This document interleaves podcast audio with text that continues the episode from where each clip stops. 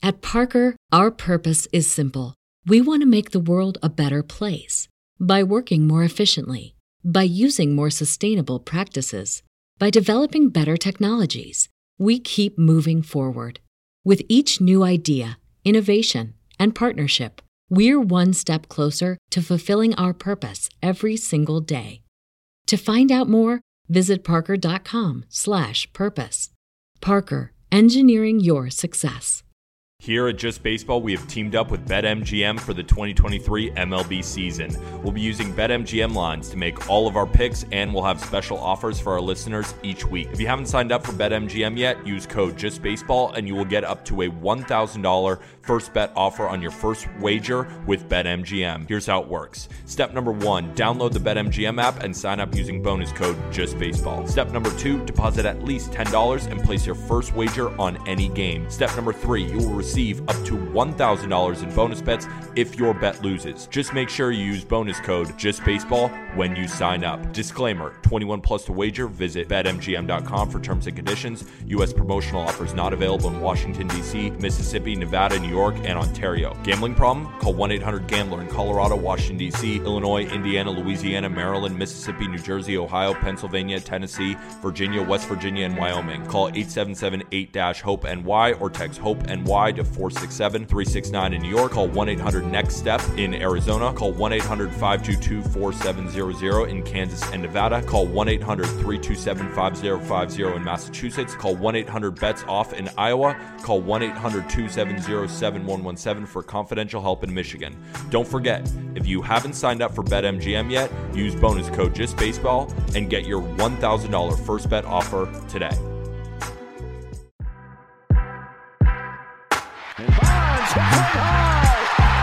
High.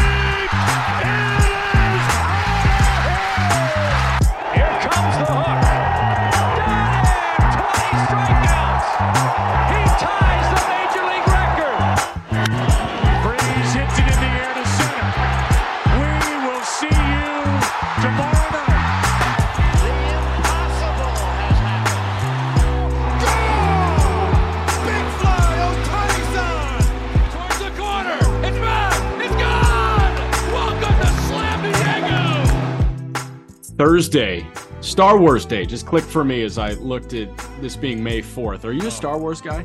No, Me not neither. Not even I- so- 100%. Here's a story for you. Were you a Harry Potter guy? nope. Okay, me neither. Never watched any of that stuff, like Lord of the Rings, nothing. By the way, just baseball show Thursday, May 4th. Jack Aram. Uh, we're doing like a pitcher report for the most part, but we do have something that we got to hit on in double A. And I think Aram is going to sound off here because he's been keyed into it. And now there have been some articles written about it that just kind of validate what, what Aram knows. So we'll get into that in a moment. Um, but when I was, let's see, it was, it was the COVID shutdown, I want to say. Um, and I was in Syracuse and me and a buddy were you know kind of like quarantined in the same spot. Might have been a little bit before that. We might have just been there.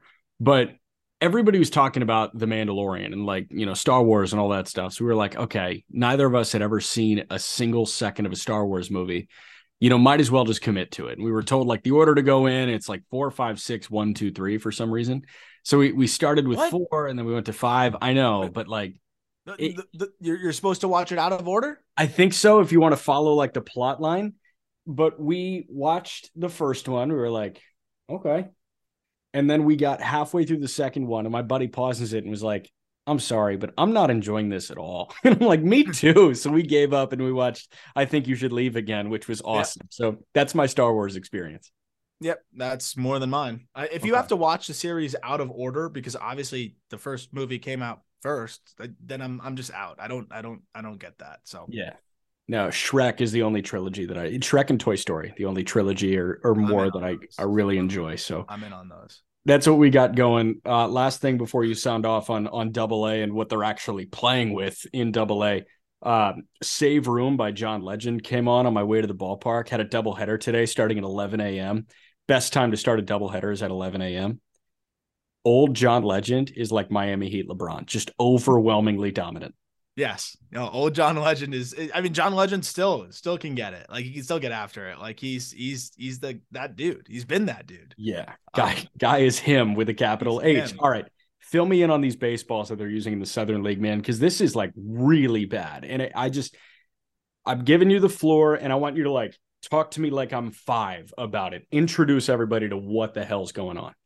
All right. I'll preface it with it fucking sucks. So yeah. it basically we know that they've tested and, and experimented with rules through the minor leagues to kind of get an idea of how that's going to work in the major leagues potentially. Pitch clock was tested in the minors first. Shift limitations were tested in the minors. I think those are apples to oranges because that was a common rebuttal I got on on you know kind of my sound off on this.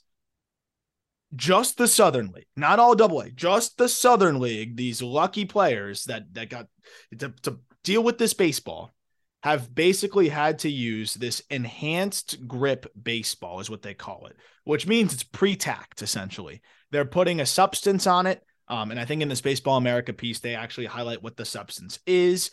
And that substance basically makes it so that you don't need to mess around with rosin or whatever. Like you are good with that baseball because it's sticky as hell and it's weird. It's like a very weird feeling to it.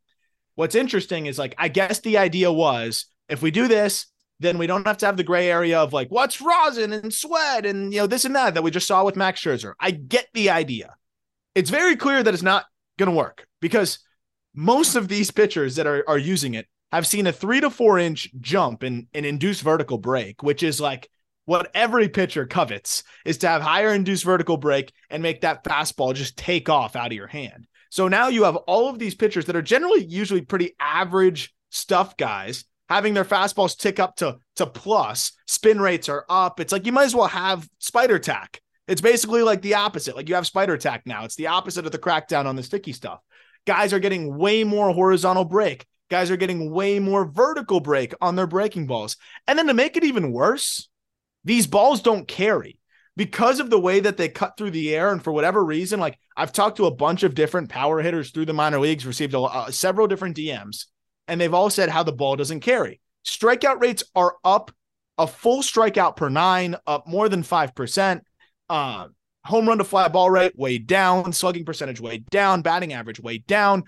These guys are facing fastballs that are like Justin Verlander esque, shape wise and velocity wise, in double A. It's an absolute atrocity that they're doing this because I get you got to experiment. Why in double A guys that are trying to get to the big leagues, like maybe try it in low A. These are guys that are trying to get to the big leagues and now are needing to almost learn how to hit a blitz ball, which is just total, total bullshit. And we're seeing the numbers really impacted. The average strikeout rate's almost 30% in the Southern League. Almost 30%. So you're going to get misreads on pitchers. And more importantly, you are screwing hitters who are trying to make it that maybe, you know, have to adjust to this, create bad habits, and, and totally just pressing to try to hit a baseball that they have never seen before. And then the dumbest part of all, they switch back to the regular ball in the middle of July and they're going to compare the first half and the second half. Like these guys are fucking lab rats. Like it's the dumbest thing I've ever heard. I, and I, I, it's just absolutely frustrating.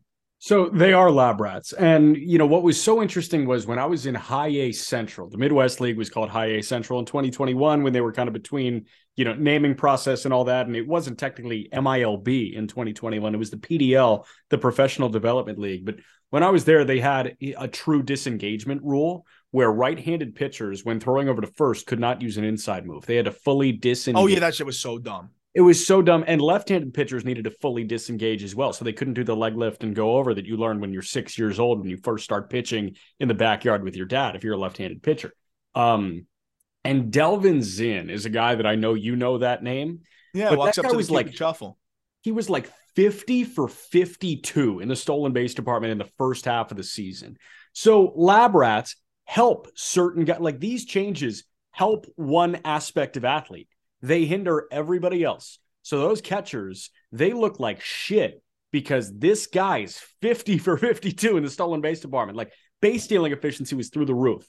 You look at this. How about this quote here? I, am reading this Glaser article. Kyle Glaser from uh, Baseball America did it, and Walks per nine are highest in the Southern League than any other league in double. Yeah, so that's the thing. You have you have the grip, but it's not even resulting in more strikes. It's just resulting in nastier stuff. Exactly. So Ks per nine is up, walks per nine is up, wild pitches per nine is up, and everybody's worst nightmare, hit by pitches per nine is up. Guys have no idea where it's fucking going. Like How could you? It's taking off an extra several inches uh, if it's a fastball, and if it's a breaking ball, like you- you're getting way more horizontal break.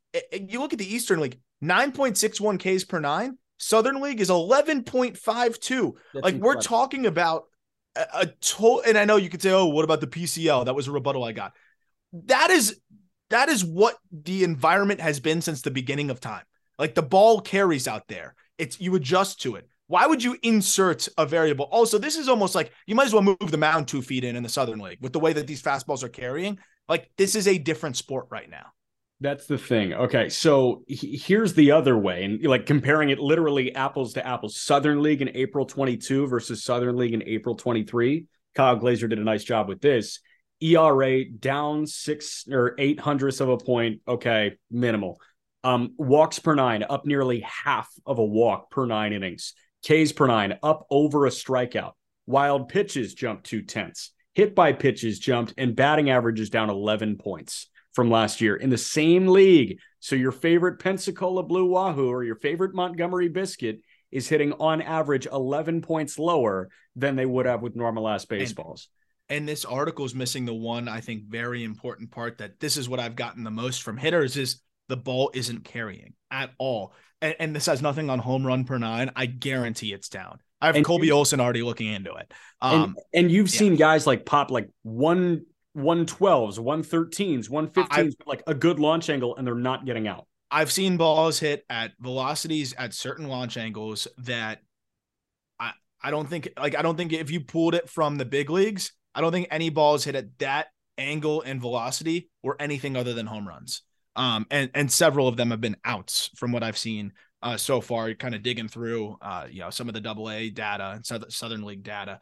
Um it- it's a shame. Like I don't want to spend the whole you know podcast complaining about it, but I really want to put this on people's radars because I'm very frustrated. Obviously like I, I I have friends now that I've I've been fortunate enough to connect with in the Southern League and, and in double A and and across the minor leagues. So like it definitely like when when you have different players reaching out saying like this is really fucking with me, like that sucks. But I have players reaching out that I've never talked to that are saying, Hey man, this is really fucking with me. I hate this, and sending me a full paragraph of it. And, and to me, it's not because they want to vent. It's probably because they're trying to get as raise as much awareness as possible. I'm a baseball media guy. I'm small compared to most other people, but these guys are so frustrated that they're reaching out to whoever they can to try to raise awareness to what is going on. Like that's what that says to me. So when I get those those DMs, it's like, wow, these guys must be really frustrated because these are busy dudes that you know usually don't reach out and go out of their way to to take these kind of conversations up. So you know it was it was surprising to get you know a message from someone or you know a couple people that I've never even talked to.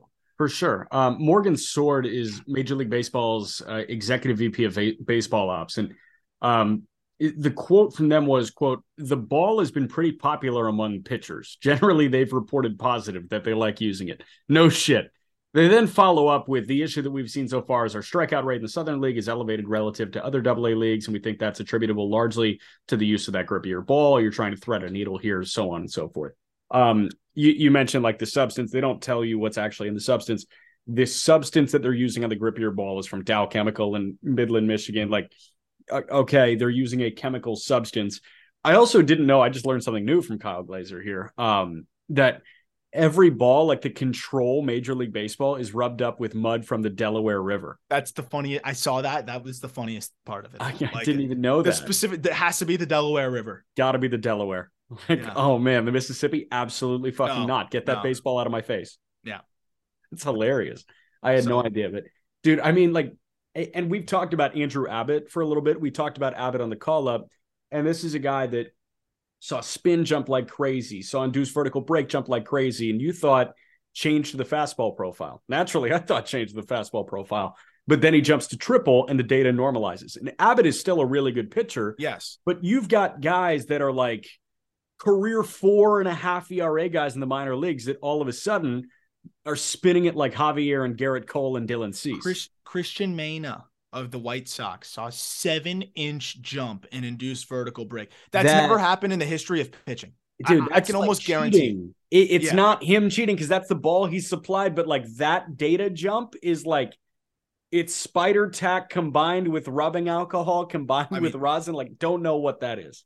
Uh, Andrew Abbott was 16 inches of induced, up to 20 inches of induced, now up to AAA, back to 16 inches of induced. Still getting out, still shoving, by the way. But you know, going five innings, six Ks instead of six innings, 13 Ks, no hits, which is what Abbott did uh, through a couple of his double A starts. So yeah, it's it's ridiculous. I, I I feel for a lot of these guys, and uh, you know, I, I get that you got to like adapt and figure it out. Um, but it's it's got to be real tough. Baseball's already hard enough as it is. 31 of the 63 pitchers who threw 34 seam fastballs in the league last year compared to this year. This is also from BA, and then I'll, I'll stay off because you guys should go read this whole article. But 31 of the 63 pitchers that qualified in this among four seam fastballs saw their spin rate increase over 100 RPMs. 51. I've got 31. Do you- 51 have seen increases compared Oh, to last year. Oh. 31 over 100 RPMs. Oh, yeah. Sorry, I misheard that. Yeah, that's that's and so 51 have seen an increase, which is almost all of them, and then half of them have seen a dramatic increase that like That change- changes your fastball difference between a 50 entirely. difference between a 50 and a 60 on a fastball. At That's least. a it's a difference between a dead zone fastball and a high uh, spin like plays well top of the zone fastball. difference between at least and or even like the next step with a lot of these guys, difference between an average fastball and a plus fastball. So instead, you see an average fastball almost every single day. Instead, now you're seeing a plus fastball almost every single day, and sometimes you're seeing a, a, a Hall of Fame fastball. you know, like it, it's just comical. It's absolutely comical. I assume you're going to write something on this in the next week or so.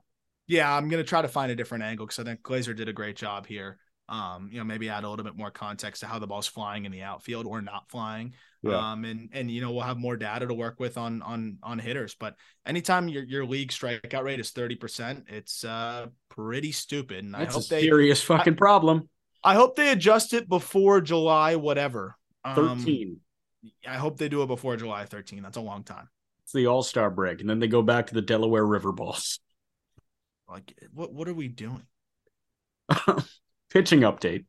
We're gonna fly around. We we've got what three debuts that we got to talk about. Gavin Stone, Brandon Pfaadt, and Bryce Miller. That Bryce Miller Mason Miller matchup was awesome, and I stayed up like late night, which was you know crazy from me. Um, also, German Marquez hits the shelf and Daniel Espino hits the shelf. So let let's get the bad news out of the way first, and let's end with the debuts. Um, let's start with Marquez. German Marquez as TJ. You know, this was a guy that like started really well on opening day in San Diego, and and German Marquez and Barrios were kind of like the the butt of jokes last year with Pat Corbin because you know Marquez it caught up to him that he's playing at Coors Field, but this guy's a really talented arm, and I think that he was going to be a great trade chip at this deadline. I think he was going to be one of the notable starting pitchers available at the deadline for a contender, and now he's not, and he might be screwed contractually because he's nearing the end of that deal. Um, Marquez, this is really unfortunate. And now the Rockies, like, you know, you, you hope Freeland can string together some decent starts. Noah Davis looked all right for a moment, but I mean, there's nobody that you can look at and say, we've got the starting pitching advantage here. No. Um, and you know, I think it's it's probably one of those things now where you look at like the Marquez situation. We weren't sure like eh, if they were going to trade him, if they're going to do that weird thing where they extend guys that for, for whatever reason we don't know why they're extending them, but they do. Like I thought it might be one of those situations. I think he has a team option in 2024 For 16 just- mil. Yeah, so it seems like they're probably going to just hold on to him until he comes back, and then They decline the have to. I don't Yeah. think you're allowed to opt out when he's on the IL. yeah I, I don't even know how that like it, it's a shame because i think this was a guy that you know either would have pitched his way into being traded um and or you know just would have continued to just do what he does every fifth day for them which is you know we, we talk about the numbers and how already got hit but like 495 era as a rockies pitcher at Coors like they're trying to find guys that can do that. And and he was one of them. Um so you know, I, I think they've got to really figure things out in terms of of who they're going to plug in because it's not just oh we'll find someone and plug him in. Like you got to find someone that's not going to get bombed out there. Uh, we saw them already cut bait with Ureña. Like they're going to have to try to find another arm. But um, Marquez was one of the few guys that like even though he gets bombed to the most part, like he was one of the few guys that you knew like at least could keep the ERA under five, which they're going to have to try to find someone else to do that. And that's the thing, man. A 4.95 ERA last year. Okay, butt of jokes. 94 ERA plus. ERA plus accounts for ballpark, it accounts for environment. So that tells you that he was only slightly below average last yeah. year. This guy's got a career 4 4 ERA with Coors Field as his home ballpark. 4 4, if that doesn't sound great, a 111 ERA plus. You take that I've guy. Been, I've been really hoping to see him in another jersey and in another stadium. And it sucks because now that he's hurt, you know, may may delay that that, you know, for and, a little while you probably look at Jon Gray and like he got paid. He was fine last year. He's been fine this year. I bet Rangers fans were hoping he'd be better. Yeah. But like take what the expectations were for Jon Gray and, and elevate those a little bit. Cause I think Marquez is a better pitcher than Jon Gray. I mean, what he did in 2018 was was was pretty spectacular. Um, and even what he did as a rookie, like I I think that he's kind of struggled. In 2020 was uh, also fantastic overall. Like it, that's the crazy thing. And then he was an all star in 20, 2021. Yeah. Um, it, it's it's kind of wild. I feel like we we forgot, you know, what Marquez was able to do through stretches, and um, you know, hopefully he comes back a little bit stronger from the Tommy John. But you know, this is a dude that I've just been like dying to see pitch somewhere else. So hopefully after this surgery, you know, he can do that. He's been pretty durable over over the last you know five six years he's pretty much been a walking 180 innings and then even in the shortened season led the league in innings so you know he hasn't had any other ailments. You know tommy john almost seems like an inevitability for most of these guys at this point and you know hopefully he can come back and continue to be that innings eater. Because again being a guy that can pitch 180 innings at Coors every year which is what he's done it's pretty impressive. 100 really impressive. Um one other il note and this is on the minor league side. Um, Guardians pitching prospect, we, we've talked about him before, you know, one of the best prospects, not just on the mound, like in all of baseball. If Espino is healthy, he's probably a top 10 prospect on your top 100. But Daniel Espino, the top Guardians prospect and one of the best pitching prospects in baseball, right hander, uh, was shut down last year after four starts, five yep. starts, four starts, four starts, 36 punch outs, four walks in 4 mm-hmm. starts. Yep. Unfreaking believable. He looked like he was Apple stock. Um, and then he's out because of a knee issue. And then it's not a knee issue. Then it's a shoulder thing. And then he aggravates a shoulder thing about a month ago. And now this from Zack Meisel yesterday. Daniel Espino underwent right shoulder surgery, anterior capsule repair, and is expected to miss 12 to 14 months. Yeah. Sucks. Um, I, my sense is that this was the last case, like the last resort this was something that they were trying to avoid at all costs. It's one thing to have the shoulder discomfort, you know, and try to get back and whatever. The second you go under the knife, that's where it's like you don't know how the shoulder is gonna respond, and we see that all the time.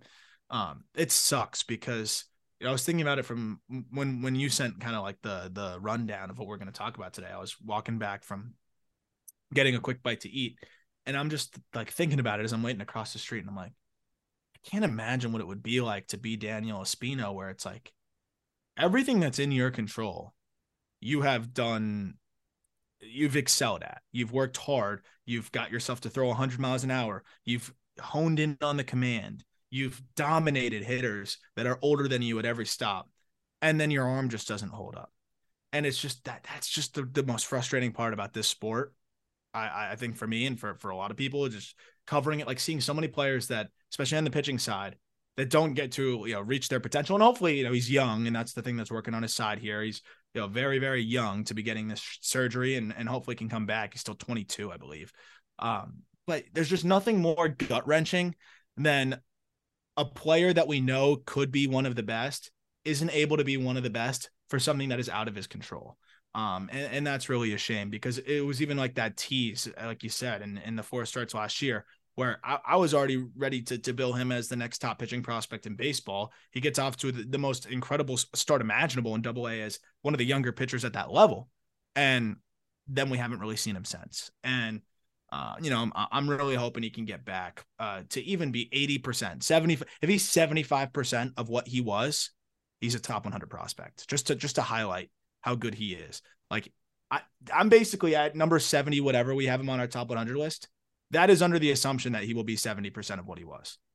That's how good he is.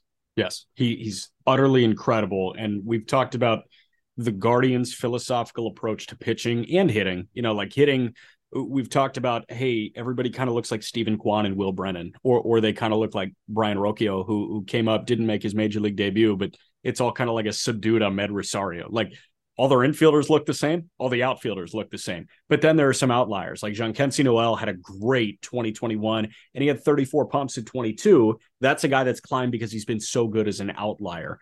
Um, all the pitchers, they kind of look like a poor man's Shane Bieber. They they take pitchability college arms for the most part. Yeah. And the two outliers have been Triston McKenzie, high school right-hander who was nasty, crazy stuff, crazy profile, and Espino Espino was the other outlier. Gavin Williams, pitchability guy, stuff looks crazy. Tanner Bibee, pitchability guy, stuff looks nasty. Shane Bieber, stuff ticked up at, at a UC Santa Barbara. They're doing the same thing with a Tommy Mason and a KZ and a Parker Messick. Like they've got all these guys that fit that bill, but the outliers are so exceptional at what they do that they climbed and they were world class because of it. McKenzie looks like a great young starter in Major League Baseball, and Espino was on that track. Um, I found five other examples of an anterior capsule tear that needs repair. So the term quote unquote frozen shoulder is what, you know, like the anterior capsule means. So it limits mobility and it's super uncomfortable. Examples Johan Santana in 2010. Santana was all world Hall of Fame track through his age 30 season, anterior capsule repair. He throws one year in 2012. He's done. Chris Young in 2010. Chris Young, now the GM of the Texas Rangers. Rich Harden in 2012. Dallas Braden in 2011. The only positive example that I learned from anterior capsule repair, a 20 year old Julio Urias had it in 2017. So that goes back to what I said a minute ago, I guess, is that he's young. And that might be what's working the most in his favor here. He's young. Um, because you just gave a bunch of bad examples, and then you got a Julio Urias who obviously looks great. Like that, that it explains why they are careful with him now. Um, but man, if, if he had the Julio Urias arc in terms of like, okay, he gets to the big leagues and they're careful with him, sounds great to me. Um, that's the one thing that's working in his favor is he's young. So hopefully, hopefully he can get back. And man, like this is one of my favorite guys to watch pitch. I'm t- like talk about fastball with a induced vertical break. It was 22 inches, and that was like off the charts. Uh, now, now that's not cool anymore. Um, but you know, it, it was it was before it was being done by everybody with the sticky balls. Like this guy had special, special stuff. And you know, again, even if he's 70% of it, he's he's a middle rotation arm at the highest level. For sure. Um, 100%. I, am looking at Urias's game logs. He threw does that make sense in 2017? Yeah, because he missed what 18 and 19. Um, no, he missed 18 for the most part. 18, he made three appearances for the Dodgers. So he got hurt five starts into 2017, and 2018 was when he came back. Um, I, I think he underwent the surgery in June.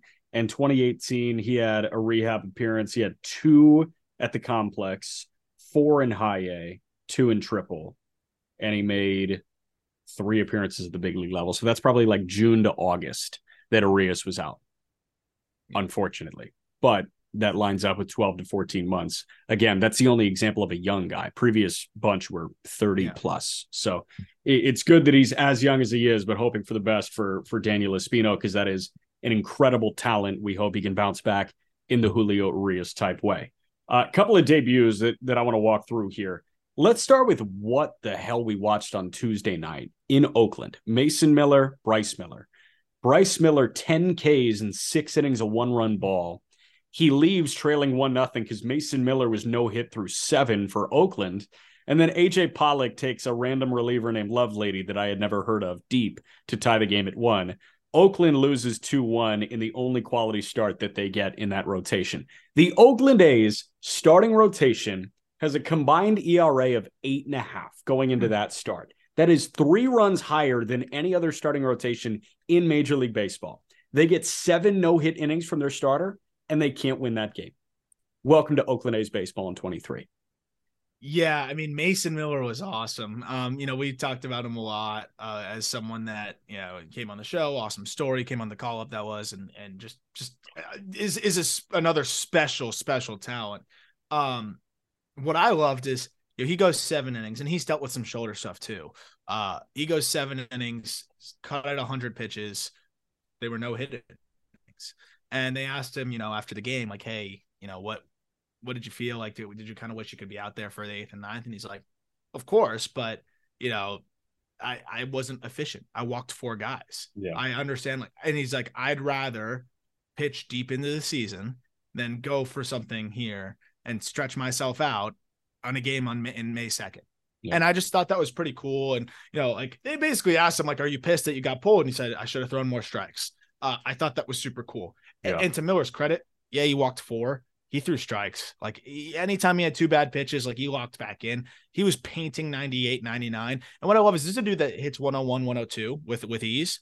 He was trying to go deep in the start and trying to hit spots and operating at 97, 98, which is still really fast and being able to spot that better. Cutter was comical at 94 and the curveball was was diabolical as well. So uh, he looked awesome.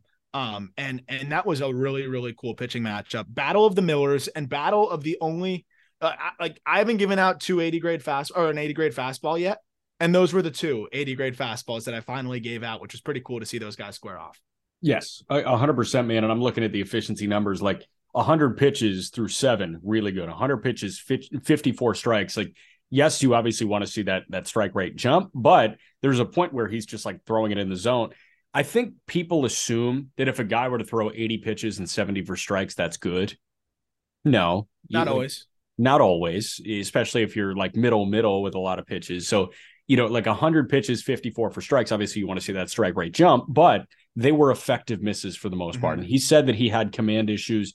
Um, agreed with the four walks, but it could have been a lot worse. And allowing a run would have been a lot worse. Yeah. Went seven no hit in 100 pitches. So tip of the cap to Mason Miller. Yeah. Bryce Miller made his major league debut. You said that's an 80 grade fastball. I mean, he was sitting 95. He topped at 97. He got 11 whiffs on his four seam fastball. And that's not seeing the A's lineup. Like, that's what Bryce Miller is to do, man. What was the final line on him? 10 Ks, no walks. Let me pull this up real quick. Bryce it Miller. Yeah. 10 yeah, Ks, no walks. Six innings, two hits, one earned, 10 Ks, no walks. Yep. Bryce Miller threw 81 pitches in six innings, 57 for strikes. This was like a battle of young phenoms, and this is the only time you voluntarily turn on an Oakland A's game, man. Yeah, yeah. I, Mason Miller is the, the only guy I want to really watch on that on that team right now. Uh, to to the point of Bryce Miller of of the Mariners, um, this was a gutsy start this dude was not quite big league ready. Like that's the craziest part. I know it sounds backwards. Like, what do you mean? He just went six innings of 10 Ks. This guy's fastball command was spectacular. Yeah. Uh, when it's not there, like the slider was not good. The curveball was all right. Uh, was actually pretty good. The curveball was pretty good. But like this dude's secondaries are what hold him back from being like a legitimate, legitimate ace or like even like a frontline guy. Right now, he looks like more like a middle rotation guy. But this shows you how good the fastball is. He threw it 70% of the time in this outing, and nobody could hit it. And all of them were effective. Even the misses, like you said, with with Mason, same thing with Bryce. The misses were effective and and set up other pitches. This I, I got some questions like how can you have an 80 grade fastball if it's not 100? Exhibit A. Yep. What 100 mile per hour fastball have you seen get these kind of whiffs? Go back and watch. It is it is special. Like again, induced vertical break. Like guys that have no business throwing fastballs like Bryce Miller are throwing them in the Southern League. This is what happens when you have elite fastball shape. If you gave Bryce Miller the Southern League fastball, by the way, I think he'd throw a no hitter every start. it is one of the most incredible fastballs you're going to see. It, like, watch every swing. Every hitter thinks that it's going to be three inches lower, and it's not. Um, and he was toying with them with that pitch. If that slider can come along even a little bit more, this guy's going to be a problem. But it's really cool that you could just ride a fastball to success. And that's why I say with starting pitchers, if you have a great fastball, you're you're kind of only as good as your fastball. And if not, you got to find a lot of secondary offerings and great command to mask it. And and that's hard to do. That's the thing, man. Like, who's got the better four seam fastball? Ask yourself this: like, hey, if if a four seamer needs, or if an 80 grade fastball needs to be 100, does Gerrit Cole 96 to 97 grab a 98 have a better fastball than Hunter Greene? Hell no. You don't think Gerrit Cole is a better oh, fastball? Oh, sorry. Yeah, yeah, yeah. yeah. Sorry, I, I heard it backwards. Yes, yeah. absolutely. Gerrit Cole has a better fastball than Hunter Greene. So like, but Greene sits 100, Aram. if yeah. Greene sits 100, how can Gerrit Cole have a better fastball? It's because nobody can fucking touch it. That's yeah. why. Yeah, no, I mean it's it's not even close. Um, and that's that's the thing is shape is more important than velocity. Um, and, and, we're seeing that. And if you have a little bit of both, right? We're not talking about a guy that's sitting 90, 93. I mean, Bryce Miller was sitting 95 to 97 with the fastball. Yep. Uh, eh, like when you do that with that shape, it might as well be 102. so that's what he was doing, just blowing guys up. And, and that's the thing. You, you, look at guys that are low to mid 90s with their four seamer and, and Julio Urias, Cristian Javier. Those are two guys that I constantly point to when you look at four seam fastball. Opponents hit under 200 against both those four seam fastballs last year. And, Julio is like 95 on his best day. Javier's 95 on his best day, too. For the most part, those guys are 92 to 94, but the shape is so freaking good at the top of the zone and the command is so freaking good that, that that's why they're that good. And as crazy as it sounds, Bryce Miller could fall into that category very, very soon. Yeah. Might have been that shot in the ass that Seattle needed. Yeah. They're and I'm three really, games under 500. I'm really curious to see how they handle him because I do think that the longer he's in the big leagues, the more pressure there's going to be to to uh, you know find those secondaries.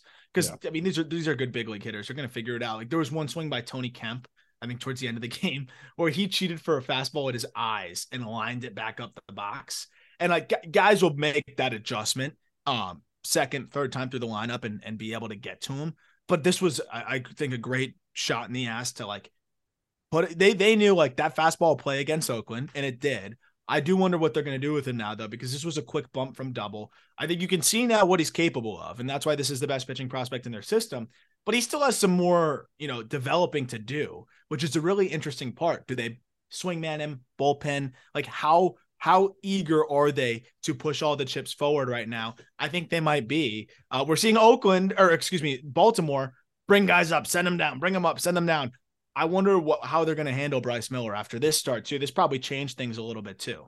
I think this changed a lot, and I think Seattle should probably feel better about letting him figure stuff out at the major league level now after this. Also, you know, like it's no coincidence that like you get closure on Robbie Ray earlier last week, right? Late last week.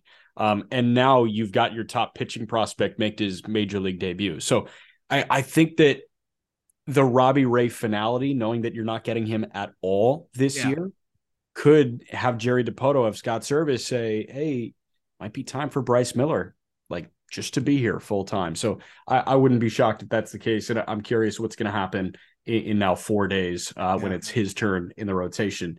Real quick on Arizona, um, first of two debuts, and then we'll say bye.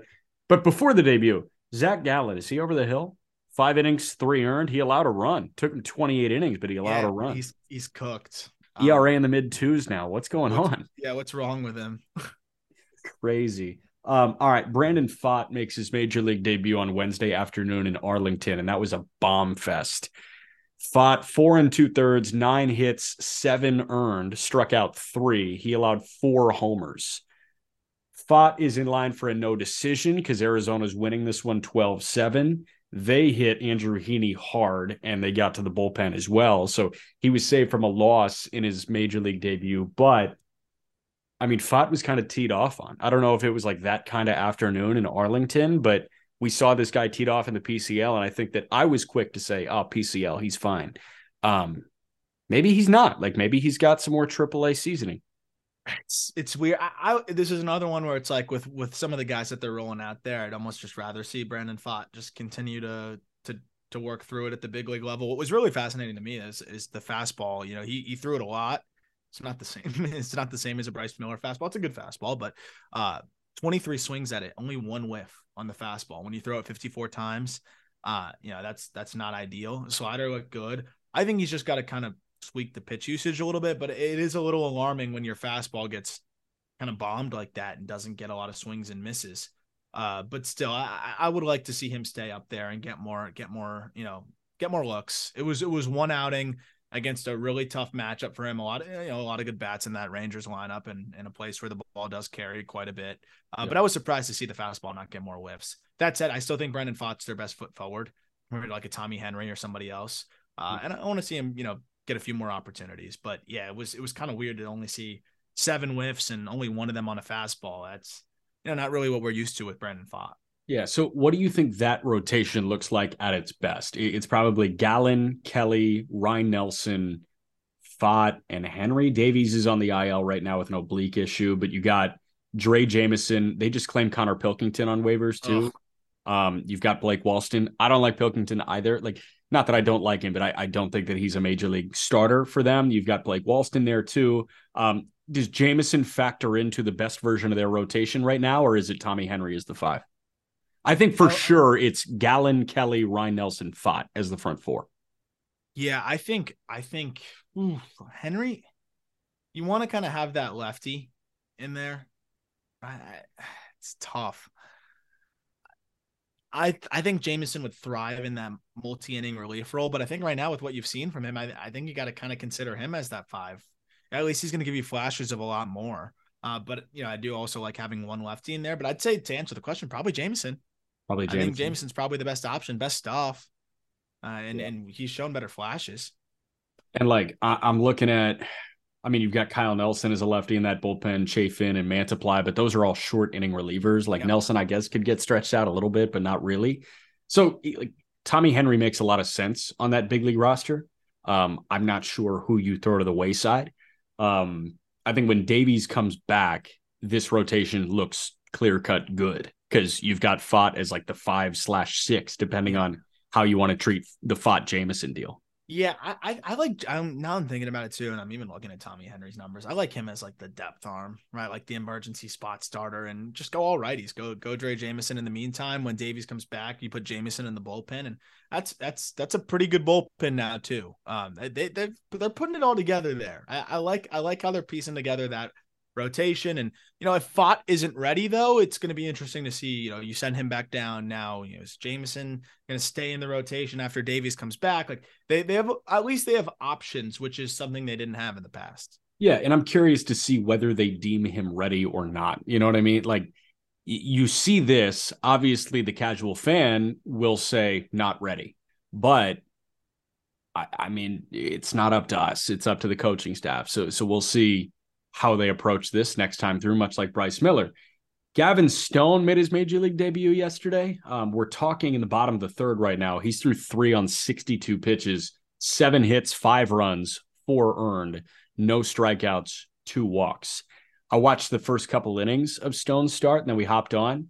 Um, there was not much confidence within the strike zone from Gavin Stone. And he ran into some tough luck. Like he had a, you know, pop up to drop for a double for Trea Turner. And then Max Muncy had a fielding error too. But, you know, Stone was like missing below the zone with good changeups, but he wasn't landing the changeup for strikes. And he was nibbling with the fastball too, understandably so against Bryce Harper. But like, I, I mean, nothing about his debut screamed confidence. It felt very cease. It felt very um I mean watching Roansy last year. Like not Boz because Boz was good right away, but I don't know, it just felt like he lacked confidence and stuff that has gotten him to this point. Well, it's it's an interesting point because you talk about, you know, lacked confidence and stuff that got him to this point. The fastball average of 95 last year. That's what got him to this point. Obviously, the changeup is what got him here. The changeup yeah, is the changeup's great. Change-up the changeup's one of the best changeups in the minor leagues. And he the wasn't landing it. The fastball doesn't have great shape. It's it, and it, it's okay shape, but it was 95 last year, 95, 96, touching 99. This year, it's 93, 94, touching 95, 96. So when you are, you know, kind of a flatter fastball and you're not commanding it that well, like he has not trusted it now this year because it's been getting hit harder. Um, you know, now I feel like he's he's nibbling, you know, and I and that's not what Gavin Stone does. And I think that the nibbling with the fastball is kind of spilled over to the changeup.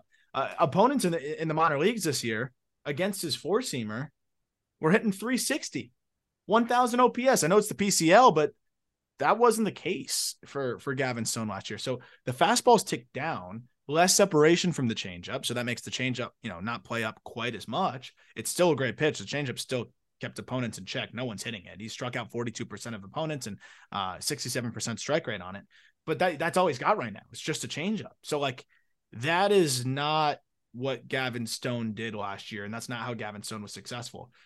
60% strike rate on the fastball is subpar. 50% strike rate on the slider is extremely poor. So the command's not totally there and the fastball quality's down. I'm, I'm a little worried about him. I, I, I don't know if he's totally ready given the version of what we've I think he was more ready last year, as weird yeah. as that sounds. Like this version of him is not ready. So I, I don't know what's up, but something's not right 100%. No, and you and I were in lockstep. I think we had, you know, like those Netflix group parties that you can have where you can watch the same thing on Netflix apart at the same time. I think we were kind of doing that with his first start in Vegas. We were watching it like FaceTiming through as he went, and he didn't look good. Like it was so weird because we were expecting that guy to hit the ground running, and then all of a sudden, like you can toss Noah Syndergaard to the wayside, but but that's not the case. And you know, like Pepiot's on the IL with an oblique thing, and you've got as of right now, that rotation is Kershaw, Urias, May, Gonsolin, and I guess Gavin Stone. Um, Syndergaard has been terrible. They option Alex Vesia. That pitching situation, aside from Kershaw to this point, like Julio hasn't been as good as we expected Julio to be. Aside from Kershaw and maybe Dustin May and I guess Gonsolin, but like very early, very small sample for him, just came off the IL. Like nothing's been that good for them. Bobby Miller just made his return. Like that's that must be a breath of fresh air for them. I that's their saving grace. So Bobby Miller, like we talk about the shoulder and like how that can you know hit a little shoulder discomfort. I think it was very precautionary.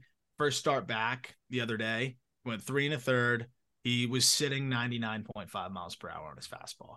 One hit, two Ks, one walk. So uh, you know, I, I think now all of a sudden Miller might be their their saving grace here. So yeah, it's it's it's a wild situation. We're so used to them having a million arms, and all of a sudden, with Gavin Stone looking the way he's looked, with Pepiot on the shelf, I, think you know obviously they're going to make sure Bobby Miller is right physically, um, and and built up again, but he might get the call and eh, after a few more starts. So I'm really interested to see how they handle that. Another guy that they could end up, you know, getting involved here, but he's not really been stretched out much in double A and they're kind of doing the Dodger baby thing is uh Emmett Sheehan, who looks yeah.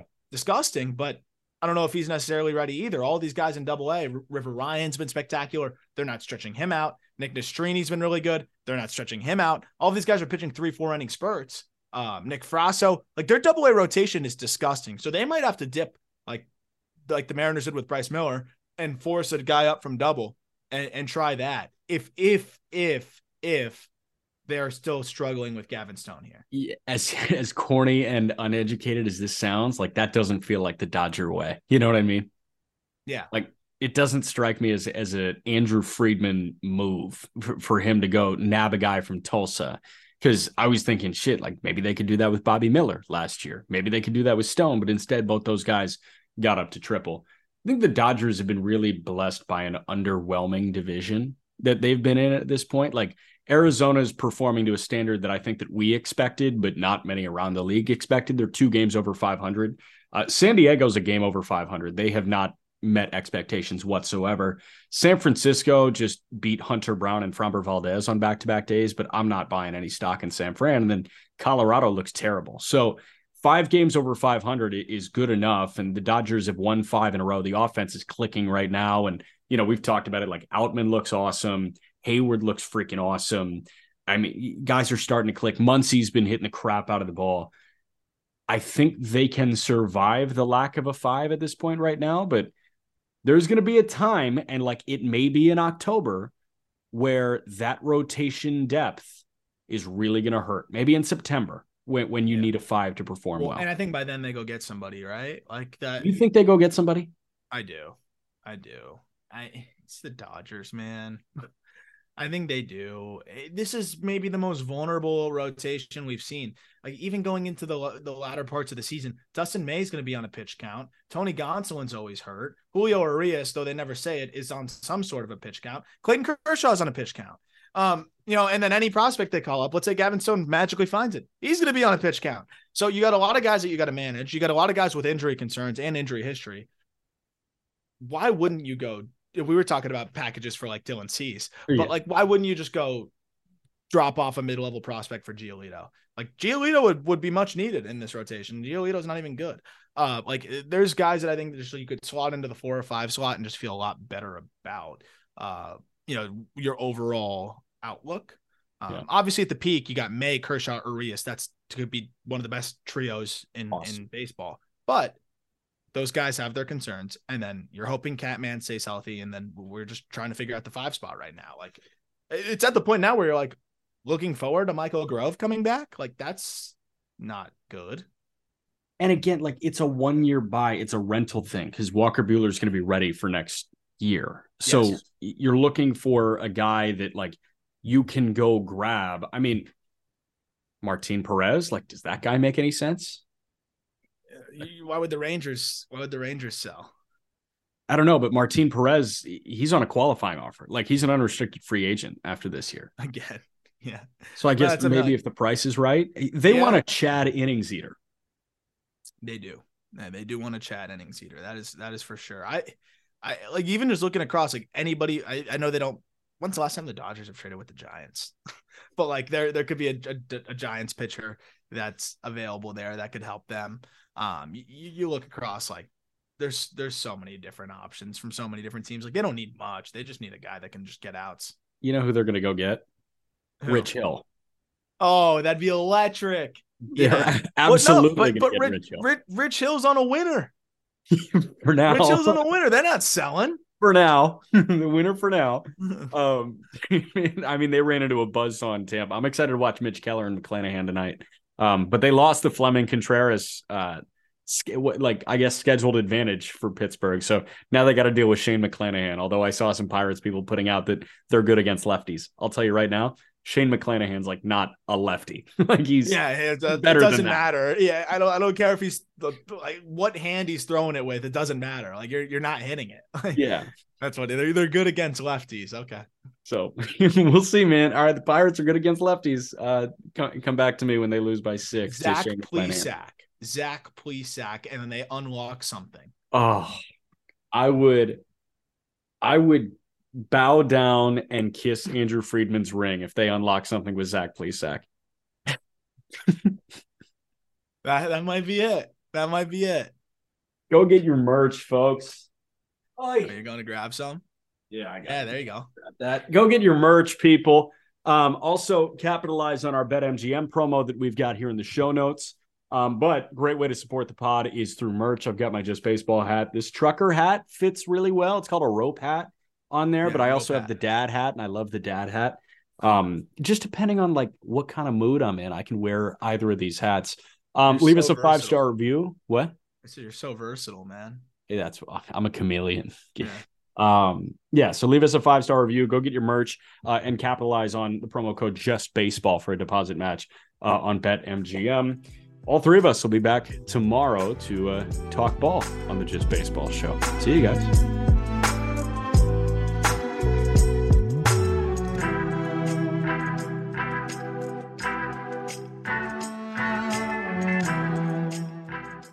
At Parker, our purpose is simple. We want to make the world a better place by working more efficiently, by using more sustainable practices, by developing better technologies. We keep moving forward. With each new idea, innovation, and partnership, we're one step closer to fulfilling our purpose every single day. To find out more, visit parker.com/purpose. Parker, engineering your success.